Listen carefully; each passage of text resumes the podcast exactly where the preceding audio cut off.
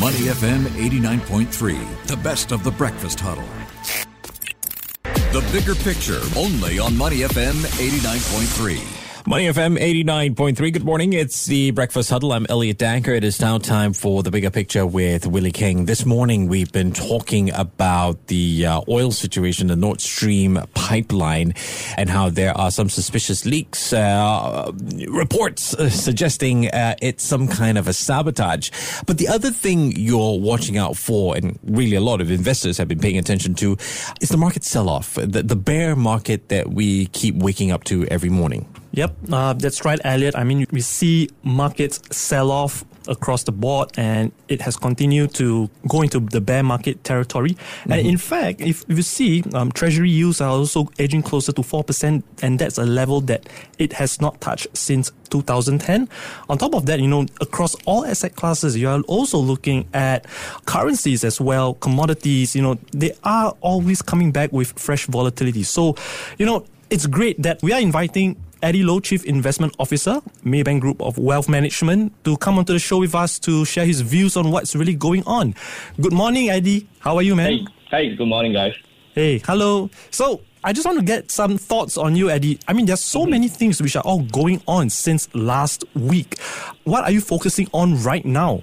Well, been lots of going on, uh, lots of things going on, not just last week, but actually for the for the bulk of this year, right? I mean, you had the war, you have inflation, and then now the latest is really the, the, the British pound. Mm. So I guess we have actually turned more cautious on the market since the second quarter. I think fundamentally, you look at the sticky inflation, the hawkish central banks, and the un- very uncertain macro backdrop. I think that continues to warrant a very defensive stance in asset allocation. So I think at this juncture, it is even more critical to ensure portfolio diversification and I think we are actually suggesting our clients actually for quite some time to really increase cash buffer to protect the portfolio against the current headwinds.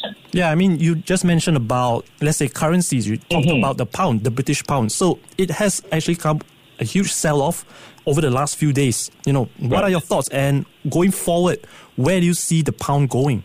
Right. I think if you look at the sell off in the pound, it's really on the back of this very surprise tax cut mm. uh, by the finance minister on top of a very hugely expensive plan to subsidize energy bills, right? So, what this means is that you have tax cuts, you have uh, subsidies for energy. It means you need large scale borrowing to finance the program. And investors are worried that it will worsen the country's fiscal position because that will negatively impact currency. And on top of that, you know, you have tax cuts, which means uh, it could exacerbate the inflation situation in the UK, with uh, CPI already close to a 40 year high at 9.9% in August. So I think this situation with the pound is an illustration of the challenges faced by policymakers with regards to persistently high inflation and slowing growth. And we are actually watching the increased volatility in FX markets because it is also weighing on investor sentiment and affecting other asset classes. Mm. So now I think a lot of the negatives are pricing in the pound. We hope that there are no further negative surprises. But if there should be, then we could actually see another leg down for the pound how do all the different foreign currencies, I mean, you're just talking about the pound, you have the euro, mm-hmm. and even the mm-hmm. Chinese yuan as well. How, right. how do all this affect, you know, back in home in Singapore on the Sing right. dollar? Well, the Sing dollar is also uh, weakening against the US dollar, like the many other currencies. But I, I would say it is, has been a little bit more resilient than, say, the likes of your pound or your Japanese yen. Mm. Uh, if you take a look at the, the, current macro situation, core inflation and inflation in Singapore is also rising. Core inflation actually soared uh, to a high of 5.1% in August. And this, you know, inflationary pressure uh, will likely force the MAS to tighten monetary policy again in October, mm. right? And that's going to lead to some Sing dollar strength. However, you know, having said that, we are not expecting uh, the MAS really to tighten too aggressively because of this slightly rising likelihood of a technical recession given the slowing external demand. So why do I say so? Because if you look at the manufacturing sector, mm-hmm. there are already some weakness. IP growth, industrial production growth actually slowed further to 0.5% in August. And notably, electronics fell for the second consecutive month with uh, amid a global chips down cycle. So, you know, while Singapore is still enjoying uh, from some reopening tailwind. I think this tailwind is actually going to fade eventually and not enough to offset the manufacturing slump. So we are actually uh, seeing an increasing risk of a technical recession with another negative Q and Q growth for the third quarter. Wow. Okay. Um, how about let's move on a bit away from currencies and into commodities. I mean, I'm mm-hmm. looking at oil, which has actually came down as well. You know, what are your thoughts over on oil prices? Is it? Do you right. think it goes to fall lower?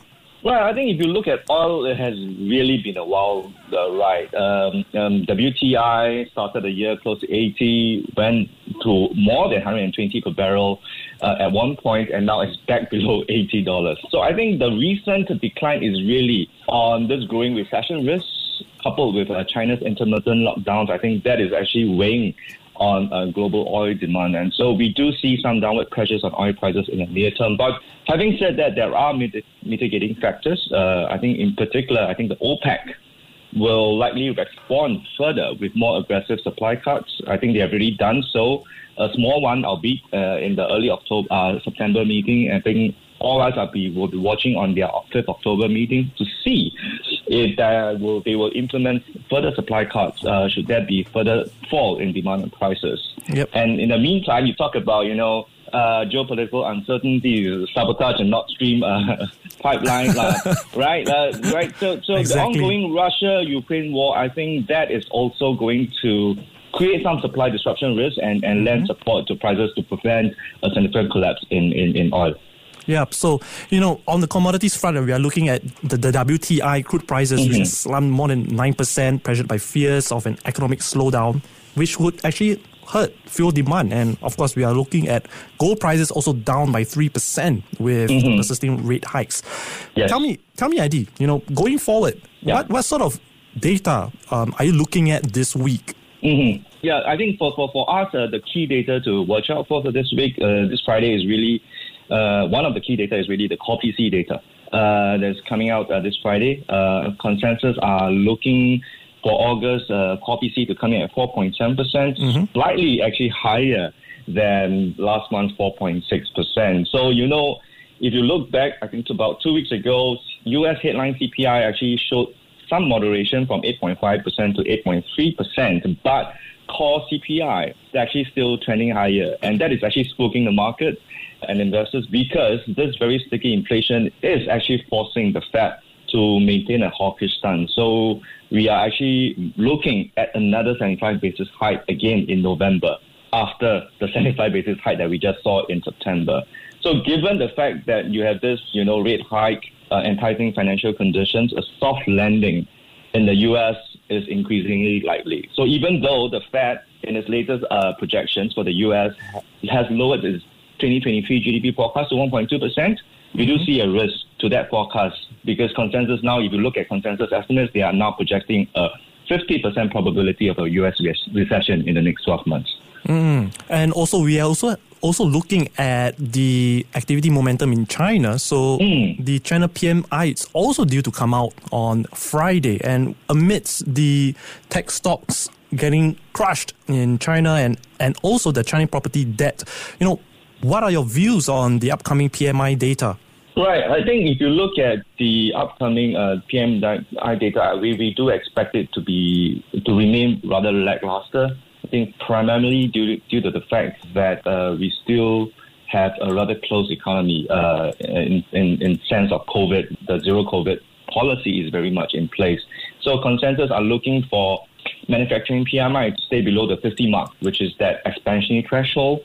Uh, services slightly higher, but it's still going to be lower than last month's data, right? Uh, so for Chinese equities, we are actually tracking the market very closely because if you look at the valuation, it does seem very attractive.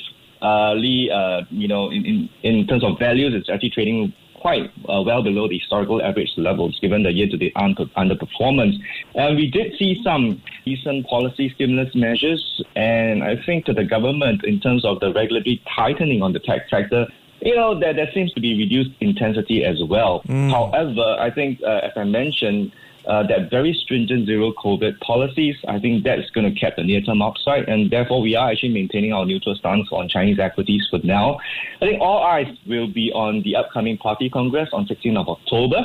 There are some speculation that, that you know after that event uh, there could be further reopening of the Chinese uh, of China, and if that were to be the case, it will be a boost to investor sentiment as well as the markets.